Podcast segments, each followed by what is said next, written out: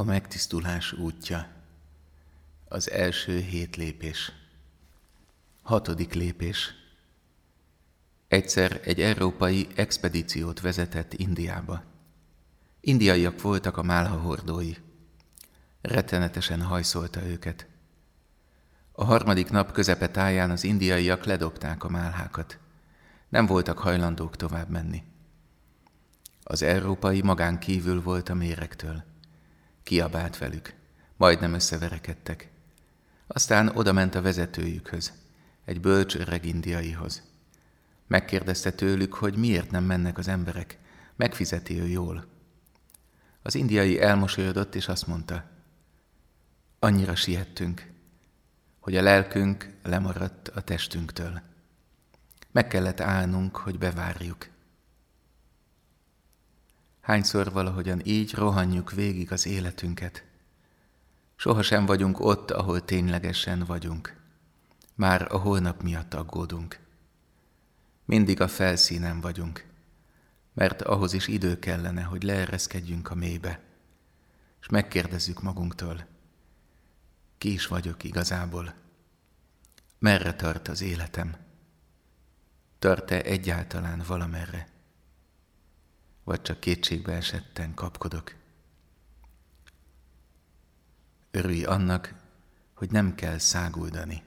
Ott lehetsz minden lépésben, minden kilométerben, a jelen pillanatban. Van-e csend az életedben, a hétköznapjaidban? Van-e mélysége az életednek? Mit tehetnél azért, hogy teret kapjon az életedben a csend, a mélység?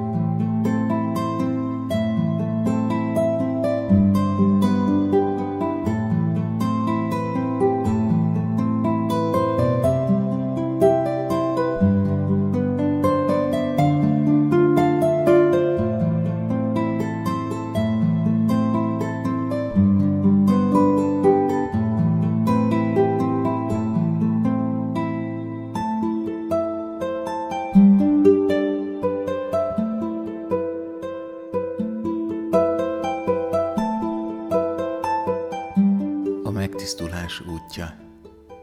Az első hét lépés. Hetedik lépés. Egy gazdag ember kiment a remetékhez az egyiptomi sivatagba, hogy egy fontos kérdésre választ kapjon. Amikor kiért a remeték kunyhóihoz, nagyon meglepődött azon, hogy a remeték mennyit hallgatnak. Óriási volt a csend. Oda is ment az egyik remetéhez, és megkérdezte tőle, hogy miért vannak ennyit csendben. A remete semmit sem felelt, hanem odavitte a látogatót egy nagy kúthoz, amelynek a vize a kis oázist él, éltette. A remete felkavarta a kút vizét. Aztán azt mondta a vándornak, nézd bele, mit látsz? Az belenézett, így felelt, mit látnék, kavarog a víz. Aztán álltak ott hosszú perceken át teljes csöndben. Közben a kút vize kisimult. Olyan lett, mint egy tükör. A remete akkor újra megszólalt. Nézd bele, mit látsz? A vándor belenézett, és elámult. Látta a gyönyörű, ragyogó kék égboltot, és látta a maga arcát is élesen, kristálytisztán. A remete csak ennyit mondott neki.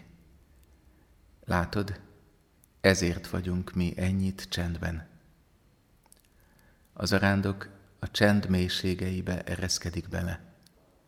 Minden nappal mélyebbre. A saját lelkének mélyére, ahol titokzatosan Isten lakik. Ő szól. Figyeld meg a táj szépségeit, a felhőket, a dombokat, a fákat. Engedd, hogy megszólítsanak, megszólaljanak. Mit hallasz a csendben? Milyen arc tükröződik vissza a kút vizében?